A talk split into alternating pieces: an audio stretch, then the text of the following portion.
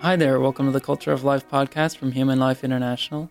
I'm Tad Wojcik, the Mission Research Specialist, here with Father Shenan Boquet, our president. Good, Tad, once again, be good to be with you. Yeah, absolutely, Father. I always say that, absolutely, Father, and it's true.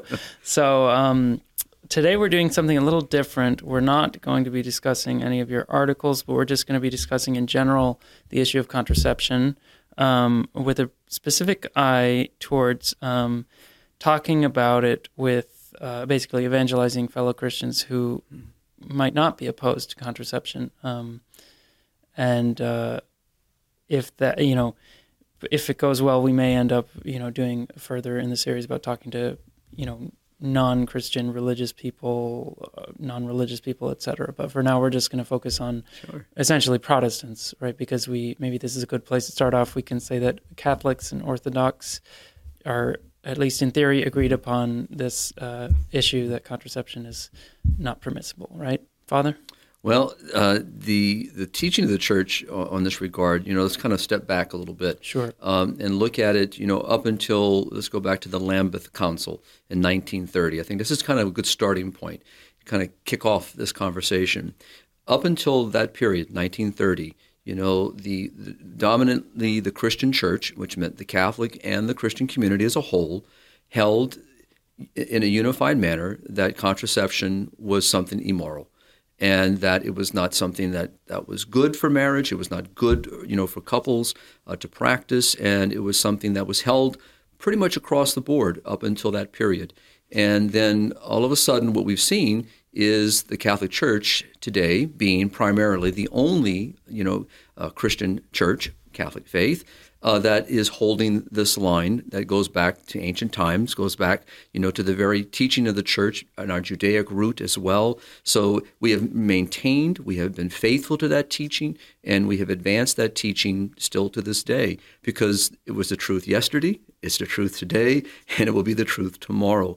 And and I think it's important, you know, that when people don't look at the history and they don't look back at, you know, at, at, at the origins of changes in position, that it gives the impression that, well, this is how it's always been.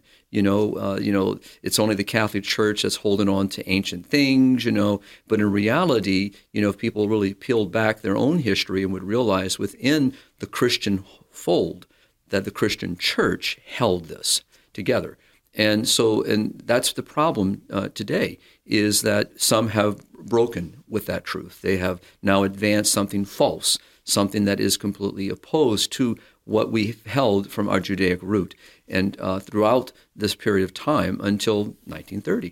And so, and the consequences of that act, you know, which really began, as we've seen, as we've had conversations before, Tad, where the the the, the exception, you know, basically that's how it began, was in rare circumstances, in certain situations. But we, we know what happens there. The moment you open that door, the moment you give any rationale for any exception to the truth or to that rule, then it just opens the door to everything else. Right, and we can mention, you mentioned the Lambeth Conference in nineteen thirty, that, that would be the Anglican Church deciding right. that, as as you said, it's the limited circumstances between, you know, and they said between married couples, and then right. of course in society that becomes um, no limitations on the circumstance, and then not even marriage, it's just whenever, right, right. over the course of the decades. Yeah, and that's where we are now. Right.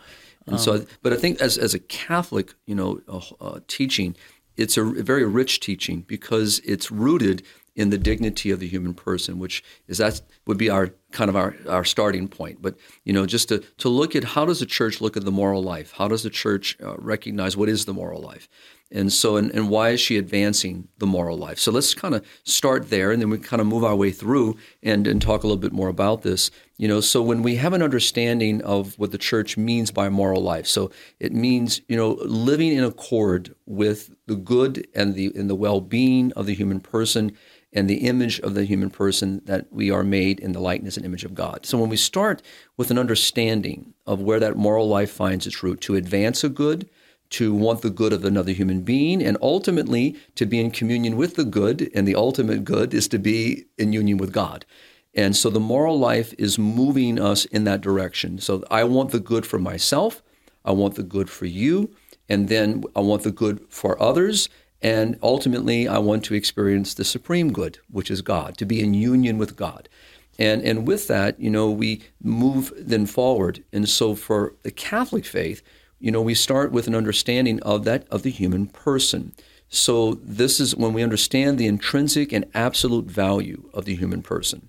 Then we can move that conversation to explain why good actions, why good habits build virtuous way of living, and why that good becomes something that guides my my, my choices, guides how I uh, uh, deal with situations, particularly in marriage. So it's not something that just affects individuals or affects married people. It affects all of us.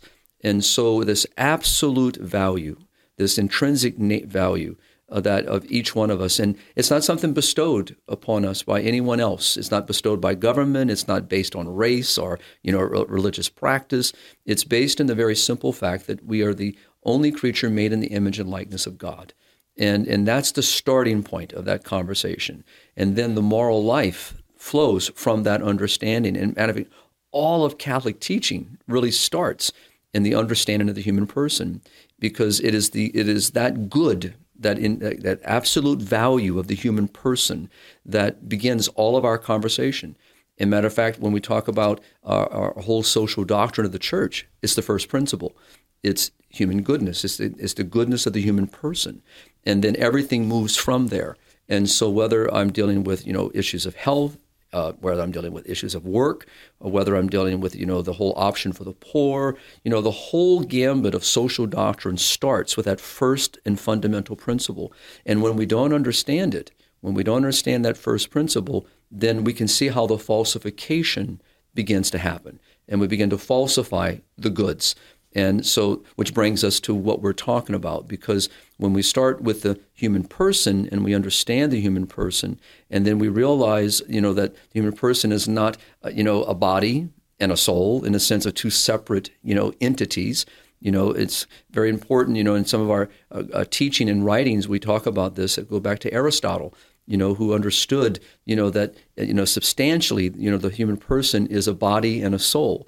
It's essential, they're united. It's not too separate. It's not like I, I put on my body like I put on a coat, you know, because it's cold outside, you know. And, and why is that important? Because what we see in our current culture, you know, and again, this has plagued humanity, you know, from the time of Aristotle, because... Yeah, it was Plato's idea that the right. soul and the body were distinct entities residing, right. the soul right. was within the body. Right, and so when you so when you when you misunderstand it, then you can see what happens, how contraception becomes something accepted, because it really is a, a, it really is a violation. It violates the good of the person. It violates the good of, of a nature of the human person. It violates the good of marriage, and it distorts the conjugal act. You know, and so, but again, we have to understand each of those uh, points in order to really expose why it's something that the Church still holds, that this is an intrinsic evil. It is uh, completely opposed to the good of the human person. It's opposed to the good of marriage, and it violates other goods. And that's part of the conversation. And so that's why language is important. So when, when we have conferences and we're meeting with people, both who are Catholic, non-Catholic, Christian, non-Christian, you know, it's really talking about terminology and, and really kind of breaking through what people think. And, you know, and, and really people think that the Church is just antiquated. It's just, it, it just wants to live in, you know, the old, old times, and just, it's kind of a, a moral way of holding people, you know, to some kind of rigid rule. But when you really pierce through it and you break down what the Church teaches, people really come to, to appreciate, and they come to uh, really acknowledge that there's something good here that the Church is, is, is advancing. So it's not a question of no's, it's a question of good. Something beautiful, something really wonderful being advanced. So uh, I think that's always a good starting point. Okay, yeah, and definitely so we can, we don't have to go through citations or anything, but we can talk about how this, you know, the Church Fathers spoke on obviously the type of, the reason why this is such a big issue now is because the really the technology of modern contraception didn't start until uh, about one hundred years ago or so, mm-hmm. but contraception in various forms have been around for forever. And actually, it was interesting you, you mentioned our Judaic, uh, continuing our Judaic roots, because actually the sin of onan, onanism is in the Bible. It's right. not really contraception, but it's the same mentality, mm-hmm. and God killed him on the spot for, for that sin. So it's it's clear, and even in mm-hmm. the Old Testament, that this is, um, you know, the principles at play are have been are perennial throughout the uh, history of salvation. Um, so, you know, we don't have to go through all those church father citations or anything, but maybe we can talk about how, um, I guess the most recent expression of that same teaching was in uh, Saint Paul the Sixth's landmark document, Humanae Vitae, right. um, which just reaffirmed perennial teaching. Actually was kind of, in, in that sense, not very significant um as far as doctrine was concerned, because mm-hmm. there was no development of doctrine or anything, right. but um, just uh, describe that document and then describe the reaction, the very unfortunate reaction from the world and from Catholics uh, to that. Well, kind of setting, you know, Humanae Vitae, you know, on human life, you know, and into the context of the times. And you already gave a little bit of that, Tad. And, you know, when you when you have a society that, you know, is one, so let's kind of start with, with a good. You know, we, we, we've talked about this before in our podcast, and I've written about it many times, is there are people within within, within scientific community, within the healthcare community, uh, there are obviously many, majority of the time, and I'm going to, you know, kind of give a broad approach, is that it's a good that they're trying to to to look at. In other words, so when people do research, they're trying to serve a good. They're trying to have a dilemma, and they're trying to find a way to resolve it. And what we see within this period of time is not that people were looking for a way to advance, you know, quote, you know, the contraceptive issue. They came across this, you know, in in, in a whole process of uh, and, and and realized this particular medication, this particular drug, this particular uh, had a had this side effect to it, or had this. Uh, You're talking about the contraceptive the pill, pill, right? Mm-hmm. So when you when you consider, you know, and then they realize, wow, well, maybe we can use it for this. So what happens is. is that when you start with, with looking for research, you're looking for a way to promote human health. And, you know, you come to a point where you realize, okay, we can do this. The, the question really has to become, should we do it now? You know, is this something that really is good? You know, is it something that will advance the good? And this is what was going on in this period, plus the whole consequence of a sexual revolution, you know, the rejection of authority. It was occurring whole, about the same time. Exactly. And so you have all these these things occurring, kind of coming to the to the top of the cup. And, and and then you had people, you know, wanting the church to to change her teaching, you know, to reject, you know, what it understood about uh, this this act. And so we've got to remember that we're talking about a particular act here. It's a conjugal act. It's an act between a husband and a wife, and only an act that should be occurring between a husband and a wife. That's a, the first thing that we have to really focus on here. And when we realize that many, uh, you know, want to change that act, to to redefine it, to, to determine that it, it can be something other than what its nature is meant to be, and that is the good of the of husband and wife in the sense of this this unity of husband and wife, the oneness of each other, and always, always this openness to human life, the transmission of human life, that this act is always to be open to the gift of life, never to imp- uh, to impede it, never to intend to impede it, or to do anything to cause it not to occur. And so this is something very important. And so what happens is, is that uh, what Paul the Sixth was dealing with is that there were people, even within church commission that was uh, created, to look into this area, to talk about it.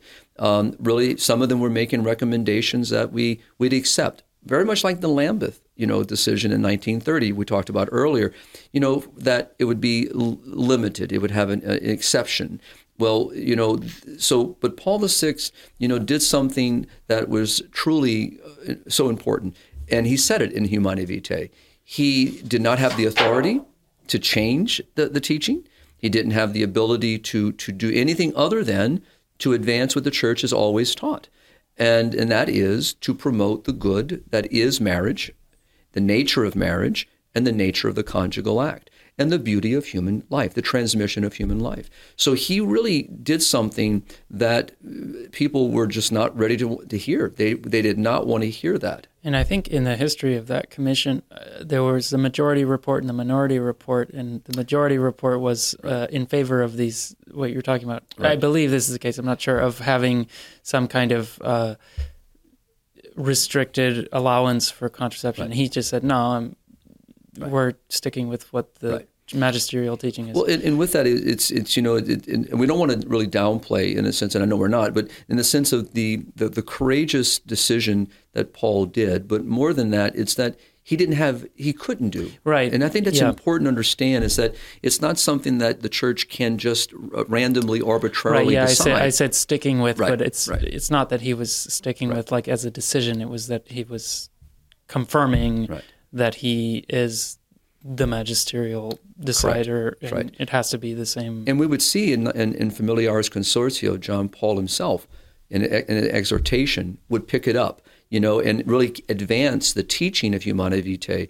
And, you know, in our mission work at H L I, it's one of our primary documents, Humanae Vitae. It's a small, beautiful magisterial document, uh, an encyclical that really, really summarizes, if you will, the heart of the Church's teaching on marriage and on the conjugal act and, and the transmission of human life. And what's so sad is in the mission field, you know, and like we see in our own country here, Tad, and, you know, many people, you know, they might know the name of the document, they may have heard it, and they just completely just reject it. But very few people have ever read it. You know, they, they've heard commentaries, they've heard people in articles, but very few people I've, you know, who are really, quote unquote, against that document, if you were to ask, most have never opened the document at all. They don't even know what it says. And so when you say, well, tell me, what what are you against in this? Tell me what it is that you're opposed to, you know? And so, and ultimately it just comes down to the fact they just don't agree with the church's teaching on the issue of contraception. But then when you, you push the conversation and say, well, tell me why. What is it about that teaching that, quote, is offensive, that you find that it doesn't respect your dignity? You know, and then that's where the conversation really begins to un- unpack itself, because that is where the door opens to talk about the nature, you know, of the human person, you know, and to understand the dignity of the human person and why an act of contraception is a violation of that dignity. But until we are able to talk about those fundamentals, it really is hard. People just take it as a no. They just take it as something that's imposed upon couples, and it causes a burden upon couples. And and then you hear the whole the whole idea that, you know, that, you know, they can't afford to have more children, and they think the church just teaches that, you know. To, right, right. And this this idea of that it's it's a no is actually based on kind of a sense of entitlement in the first place, which correct.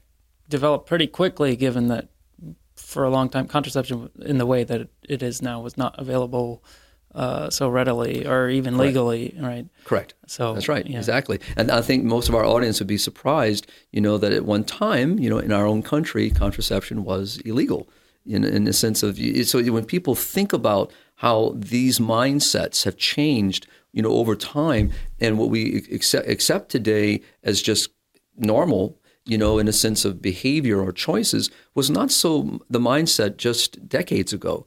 And that there was this clear understanding, you know, uh, of the fact that, you know, only married couples is where, uh, in our mindset, which still is a teaching of the church, whereas the only place where a sexual act occurred is between a husband and a wife.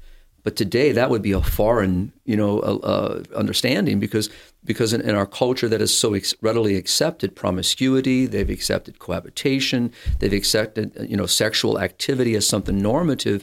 So what's important, and I think what we're doing, Tad, is we're we're we're trying to peel back and trying to return, you know, to, you know, not something in a sense of uh, just because it's uh, uh, something of old teaching, but to explain that teaching as it has been and is and will be, and it helps to promote that good. And and that's I think that's the real challenge today, is trying to get to the language. Because, you know, as we've done in other other times when we talk about marriage, well, today marriage can be defined in many ways by different people. But when you and I speak about marriage, when the church speaks about marriage, we're talking about the union of one man and one woman in an exclusive, indissoluble, fruitful union. All right? That's what we mean by marriage. So, but that's not the narrative in our culture. And when we speak that the the, the sexual act, you know, that what we what we would call the conjugal act, all right, the the conjugal love between husband and wife.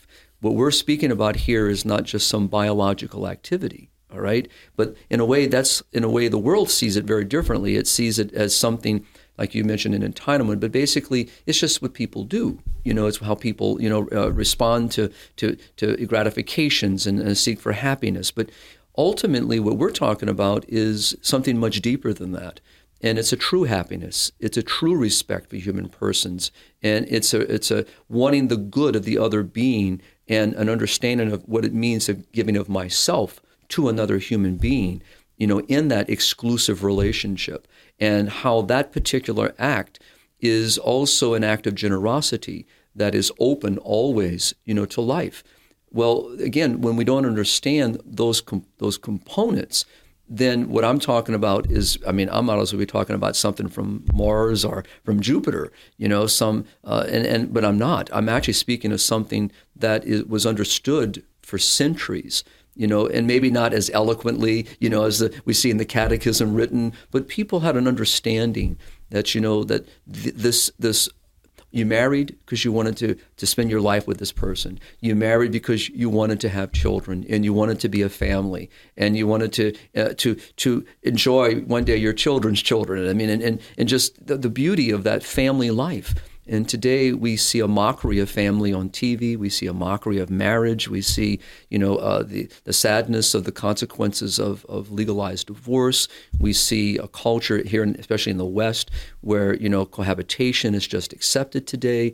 And and again, we see basically an understanding of sexual uh, acts as something just normative between people, whether they be of same sex or opposite sex. And and, and even the idea of the sexual act, we have a very particular, uh, only the natural intercourse between a man and a woman that is capable of generating life Correct.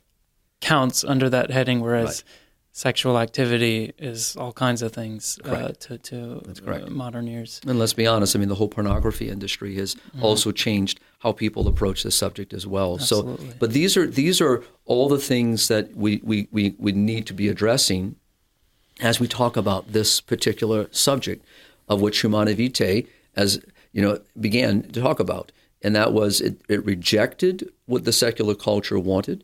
It denied what some, with even within the church, were trying to advance, and what Paul the Sixth did was repeat and reaffirm. I think that's a, a good language. He reaffirmed what the church has consistently taught and will continue to consistently teach. And as I mentioned, this is what John Paul picked up in, in Familiaris Consortio, and many other documents since, Evangelium Vitae, you know, picked up, and just keeps advancing and moves forward. And so, of which the Catechism of the Catholic Church eloquently speaks about. And, and and we're going to see that long after you and myself are passed from this world, that teaching will continue to move forward because it is the truth. And and truth is truth. It doesn't just become arbitrarily uh, changed because someone wants it to change or or tries to redefine it and, uh, and, and, and, and give it a new name. Yeah, it's interesting in that sense that there was even a commission at all, but maybe to have the right way to elucidate the doctrine was, was right. perhaps the purpose. And sometimes these, these these committees or councils are, I mean, are, you know, kind of uh, are formed, what you just said. For example, today, if we were having a conversation on embryonic stem cell research, or, you know, we would want to be able to try to understand all of the, the complexity of that before we put something in writing, you know, is how do we address it? What is it? And, you know, so that's, and the church has always been very good at that, you know, knowing what she speaks about, knowing what it is that she's addressing, and then what's the, what's the moral response? What's the ethical response to that? So mm-hmm. it's something that, you know, was happening then under with Paul the Sixth, and it's still something happening today. Yeah. Yeah. And it's, it's, it, It, you know, it makes one proud to be, uh, it, or it kind of is, in, in the context that we're talking about, I want to shift into sure. the, you know, questions of uh, addressing this with other Christians and Protestants. Um, but it may, it makes one proud to be part of, of, right. of the church, the Catholic Church, that still maintains this teaching, uh, Christian teaching at, in such a coherent and strong way. Um, being fair then to the churches that have maintained their position, there are a few Protestant churches, and, and like mm-hmm. we said, the Orthodox uh, churches um, have maintained this, I mean, apostolic teaching. Uh, many Protestant denominations have not. Right. And so I wanted to first talk about um, why perhaps they've gone the way of the world, and then now how big that rift is before we start to talk about how we can, you know, work on evangelism. Sure. I mean, my experience, at least what I've experienced in the mission field, and also have been a priest now almost thirty years, you know, it's uh, so talking with people who are not of Catholic faith, So let's make sure we kind of distinguish the group right now, because we have problems, obviously, within the Catholic faith, yeah. where many of our, sadly, many of our Catholic people are not practicing, you know, the Church's teaching right, in this and regard. And that's a whole other issue. Very different issue. But there are similarities in the mm-hmm. sense, both time, both occasions, as I brought up earlier, it's really a misunderstanding. They, there's not a clear understanding of the essential good that is being promoted and being advanced. And and so... Because the church looks at, you know, the, in very different ways, looks at this beautiful life that we call marriage and, and looks at the ends of marriage in a very unique way in the sense of what we talk about in the unitive and the procreative ends. And so the church has a way of addressing and talking about this that is not in normal conversation and and, and parlance, if you will, of people just every day sitting around a table having a conversation about marriage. That's not what they really are talking about, though they mention aspects of it. They talk about unity. They talk about, you know, being one. They'll talk about, you know, that, you know, being exclusive. You know, I'm, I've been married sixty-five years, you know, I've been married fifty years or forty years. And and so people are talking about those ends in, in, a, in a way and, and really promoting it. And, and today, again, because, sadly, because of divorce, and we see an, an, an a misunderstanding of, of, of marriage and fidelity and, and you know, and, and exclusivity, we see where there is a wound. And so many of our, pe- our listeners, for example, could be coming from wounded families, broken families. So it's become so much a common thing today that, you know, that to, when you hear someone that's been married forty years, man, what, how did, how did you make that happen? But people are talking about it. And that's where we get where we can come into the conversation, is to, to kind of do what our Lord Jesus talks about. Let's return to the way it was in the beginning. So again, he's not looking at something at a historical for the sake of a, a historical fact. He's just saying, this is not what God created. This is not how God created man and woman. This is not why God made them complementary, why he made them for each other. And and what does that relationship really reflect? Who does it reflect? And what is the purpose of marriage? What are the ends of marriage? And so people, you know, just kind of talk about, you know, till death do us part. Okay, that's that's a good way to talk a little bit about it, but let's talk about what's in between those parts. So what happens from the moment that you, you make this commitment to each other and you promise to be with each other until death do you part, until that moment comes when you pass from this world. And so what is all this in between about, you know, and how does it reflect what you said on the day that you were married, you know, in your vows and your commitment to each other? And what is this end about? And I think what people kind of, because life happens. And that's where we, we see the, the, the difficulties, because they're, now they're faced with decision-making. They're facing, you know, how do we raise a family? How many children do we want to be open to? So they kind of start thinking from a very secular point. And then when you have a secular narrative pushing down, especially today, and let's go, let's be honest, all the way back to Paul the Sixth, you had a, uh, this whole idea of overpopulation. You had the issue about what can we feed everybody? You know, how can we sustain? Well, even before that, Margaret Sanger started right, in what, right. when the thirties, I think. Yes. thirties? Yeah. yeah, so, yeah. Mm-hmm. so this, this has been around a while. So today you would still hear it. I mean, if you uh, if a married couple went into the grocery store today, and I know this for a fact because I hear people with larger families, they go into the grocery grocery store, and sometimes you hear people make fun of them. You know, there's, so there's a, this is what's, so all this is affecting how people approach this. So for us, and what I've done is just listen to what people think. Just talk about it. So tell me, what do you think marriage is? What is the purpose of marriage? Why did God create this wonderful sacred institution? Because it's a God-given institution. It's very biblical. You know, it's, that's what a starting point. God created it. He made man for woman and woman for man. And this exclusive, indissoluble, fruitful union, God created it. So with that, that's a starting point. And for people who share our Christian root, that is a good starting point, because that's where it should start. It should start what this what this Scripture teaches about this sacred institution. And I'm being very purposeful in saying sacred, because it is. It's a sacred institution. And as we also know from the Catechism of the Catholic Church, you know, we know that that family life, you know, is built on the foundation of marriage. So if marriage is f- is as it is intended to be, then our families are grow from that reality. And that's where society is shared. That's why John Paul said society passes through the family. So uh, that's why this is an important conversation, because if we're going to heal the wounds of our culture, then we need to get to the fundamental cell that helps bring about that that that that healing. So that's where I usually like to try to start. And and oftentimes what I find is what happens, there comes a moment when there is a decision to be made. And that is, we probably, in almost every time I've had this level of, of conversation. And you're talking specifically with non, non-Catholic. non, non-Catholics. Mm-hmm. Non-Catholic Christians. They actually agree. Mm-hmm. And I haven't talked about contraception yet. Mm-hmm. We've talked about the good of marriage, the biblical understanding of marriage. You know, what does God intend for marriage? Based on sacred scripture, based on Christian teaching that has gone through the centuries. You know, our Judeo-Christian understanding of marriage. Most of the time, there's not there's no disagreement until we come to the part now. Let's talk about, you know, the beauty of the conjugal act. And what's happened is this is where we've seen the narrative of the secular world and also personal narratives begin to take over.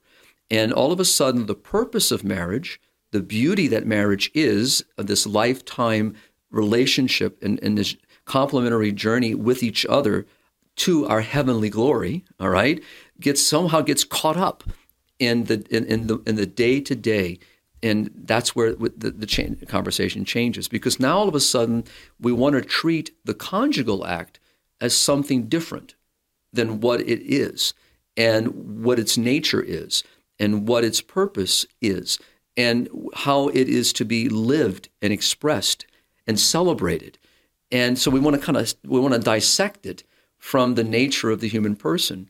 And the very fact that when we introduce contraception into this conjugal moment, we've now changed the act. We've made it that which it is not. And that's a radical change. And and that's the, that's the real challenge, to try to get someone to see that you've taken this act between a husband and wife, a most intimate act, an act that is supposed to express a unitive dimension. So giving of myself, if I were married, my spouse giving herself to me, and together just being open to the, the, the expression of that unitive act, which is the possibility of a child to be to be conceived, to be welcomed as a fruit of that unitive act. And so all of a sudden, when you introduce a contraceptive mentality, don't want to be pregnant, all right, don't want to have a child, and then I employ a method, whatever that method may be, that into into that act, I've now changed that act. I've radically altered it. I've made it something that it is not. And and that's where the real crux of the conversation begins. And and, and that's a challenge a lot of times, not just with our, our non-Catholic brothers and sisters, within our own Catholic fold. And and and so what's happened is we have to really stop there. That's what has to really begin the conversation, is now what does that mean? And that's what they'll ask. Can, can, I don't understand that, because, I mean, I, I, I still love my wife. I still love my husband. I said, I didn't question the, the issue of your emotion and your feeling. But the idea is that, you know, that the sincerity that you may have, you know, that's that's a good. But now you've introduced something that is opposed to that good. Yeah, I think Saint John Paul the Second called it a lie. It's, right. It's a falsification of right. the act. It doesn't matter what you think. Exactly. It's, you know, I mean, we can talk about various kinds of examples, but just what your intention is right. is what matters. Uh, in addition to the nature right. of the, like the matter and form, right. and the this, choice that you've made. Is, is, is, yeah. So it's the object you've chosen. Mm-hmm. Obviously, we have intent and the fact of, of carrying it out. And so I think that, you know, it's that's what I mean by when we're talking about no matter how we try to redefine it, you know, to to give it a new definition, you know, it doesn't change it. It doesn't change its nature. And contraception is a very particular act. You know, it's contra. I'm against conception. So the whole understanding is I'm against. See, it's interesting. The church is for, all right, and those who are for contraception are actually against something. So we, they accuse us of being against something. We're not. We're actually for. We're for the very good that marriage is, and we're very much for the good of what the conjugal love and fruit of that love is. That's right. Yeah, Fulton Sheen once said uh, he was giving a, a talk on this subject, and he said, you know, the term birth control is what many people use, but he said, we're never going to use that term because its promoters are not interested in either birth or control, right, meaning right. self-control.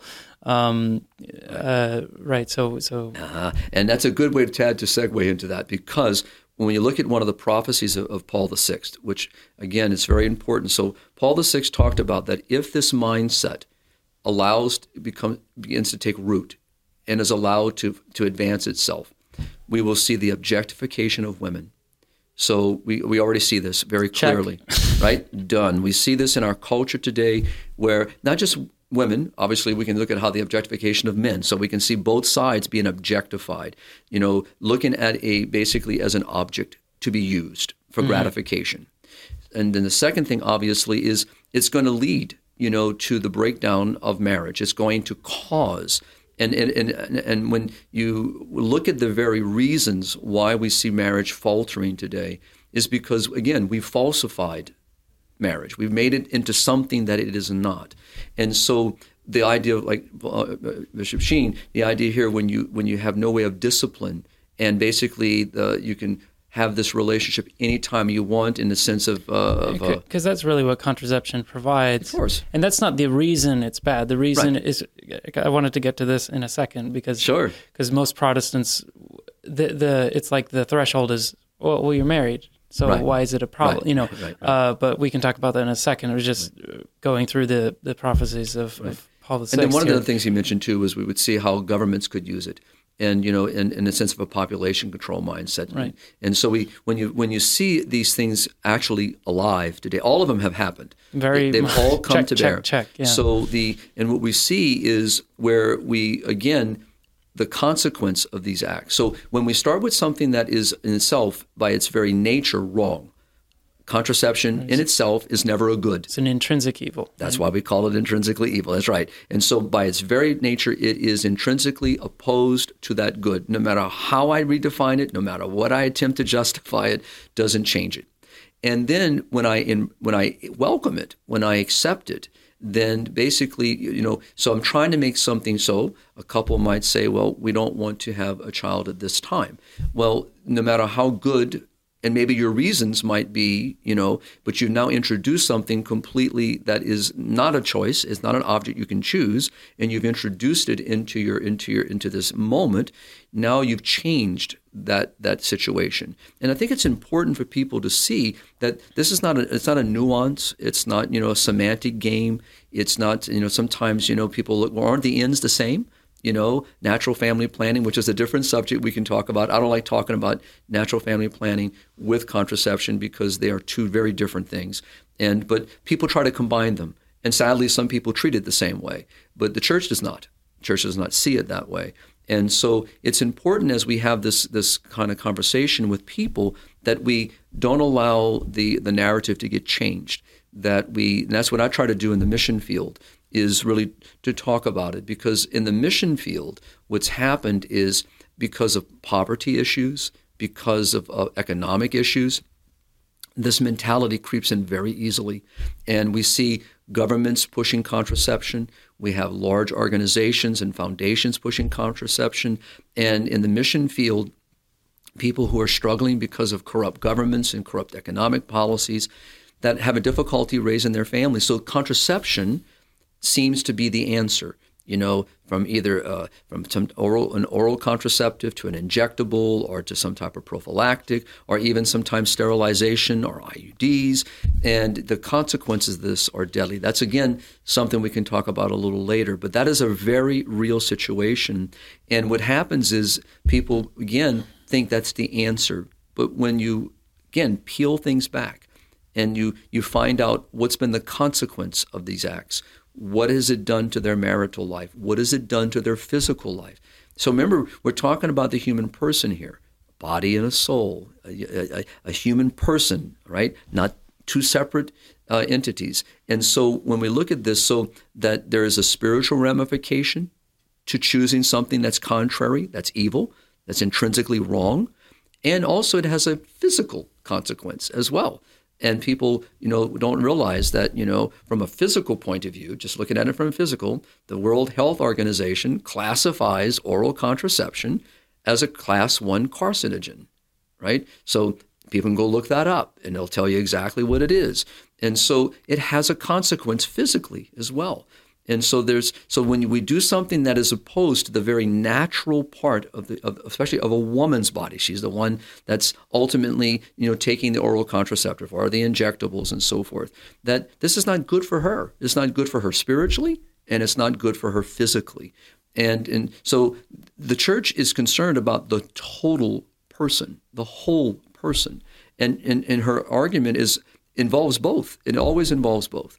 And and that's sometimes that little foot in the door too, you know, when you start really looking at that with people, and uh, and they realize that, you know, spiritually it's not grounded in Scripture. We talked about it in the very beginning. So if we are a Christian people and we say we're biblically uh, grounded, okay, well here it is. Number two, if you say that you know that you know this is not good for me in in a health, in my physical health. Well, I can show you where that is also present. And then you start breaking that on. I mean, many people have done a great job over the years, you know, uh, of, of bringing all this to bear. So that's where I try to enter the door with our with our non-Catholic, you know, community to get them, because sometimes, you know, all they want to talk about is, you know, science, medicine, you know, that component. And sometimes that's the way in. That's that's that's the first foot in the door. The second foot in the door is for those that are really, you know, living their faith. They they they're they, they're very grounded in in a biblical tradition, and to be able to talk about that on that level alone is also a foot in the door. And I I've seen great success of people really coming to see that and realizing this is not good for me, and I need to walk away from that. And they change their their their lifestyle, and they change their approach to their marital love, and uh, and and it, it strengthens them, and it, it bonds them, and, and binds them in such a beautiful way. And they come back and they say, you know, thank you, you know, for talking about this, and you know, uh, you know, we. You know, we it's made us stronger. It's made our marriage stronger. It's it's taught us discipline. It's taught us, you know, to be responsible. Again, something Paul the sixth talked about with uh, in responsible parenthood, and what does that mean? And so, so the truth really is liberating, but it requires, you know, sacrifice. It requires discipline. It requires, going back to Fulton Sheen, it requires self-control, and you know, and and not to objectify another human being, even one's spouse. Just because one's married does not give one a right to objectify their spouse. So it really is something that if we can get into that conversation, and we and we can and a person can be patient, and we can be patient with them as they ask questions, and they and they and they will and there will be disagreements, and there will be, you know, confusion.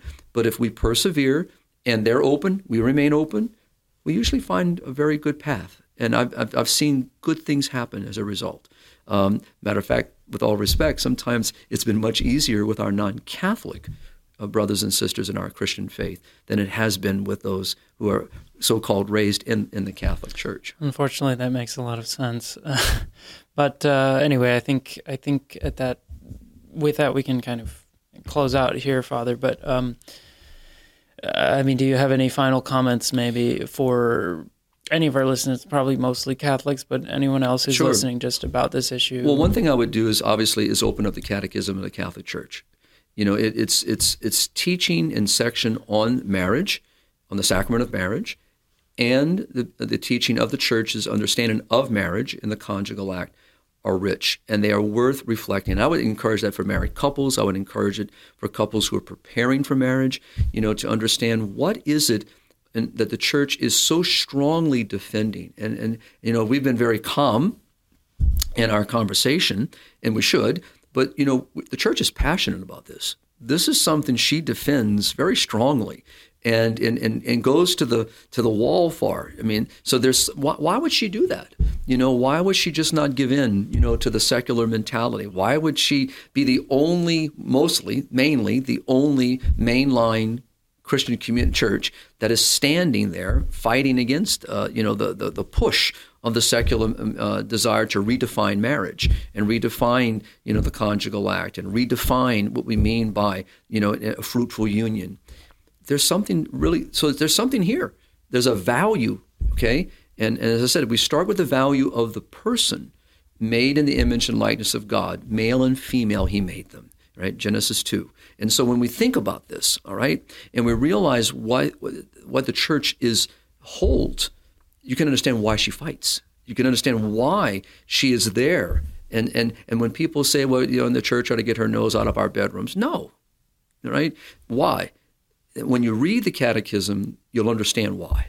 Because, you know, this is a God-given gift, all right? And so it goes back, you know, to something that is a, that it's entrusted to us, it, not just to the, to the individual, okay, a husband and wife. It's entrusted to the church, you know, to to safeguard and to and to guide us and to help us to appreciate this good, and to stand against the, the those who would, would go against this, even individuals, you know. So you know, no, there is there's something for all of us, you know. And I would say the same thing to my brothers, uh, you know, who are in, in, in the clergy. You know, sometimes you know I encounter you know misunderstandings there as well, and sometimes, especially in very difficult situations where there's a a real compassion for people that are struggling within their marriage, and and it could be because of. of economic issues. And so there could be this tendency, you know, to to give way and to and kind of give the impression that, you know, well, maybe you shouldn't have any more children. Well, well what does that mean? You know, and, and what should they be employing, quote unquote, to be able to, to be responsible in that situation? Sometimes there can be some very false guidance. And so the church stands faithful. Paul the Sixth was not the first one to stand, and he won't be the last one to stand. And and so today we continue. The second thing I would encourage is, you know, H L I is put together, and I know others have, and I'm going to take advantage of the moment to talk about our, our education series. You know, we have it's online. You can come to H L I's you website. Can, I can have these, and I'll mm-hmm. just put them up, and you can talk about them, Father. And this is just a few in the series, and but they're online as well on H L I, uh, H L I dot org. You can come and look them up. And these just give a really breakdown, a simple breakdown of what the church teaches. And so we need to t- educate ourselves, and so that we can be able to articulate, you know, what the church is teaching. And but not only for, for others, but, you know, we could have married couples that maybe are hearing this for the first time. I've encountered that many times over. They've never heard it before. They, they've been never introduced to what the church teaches, even in their marital preparation courses.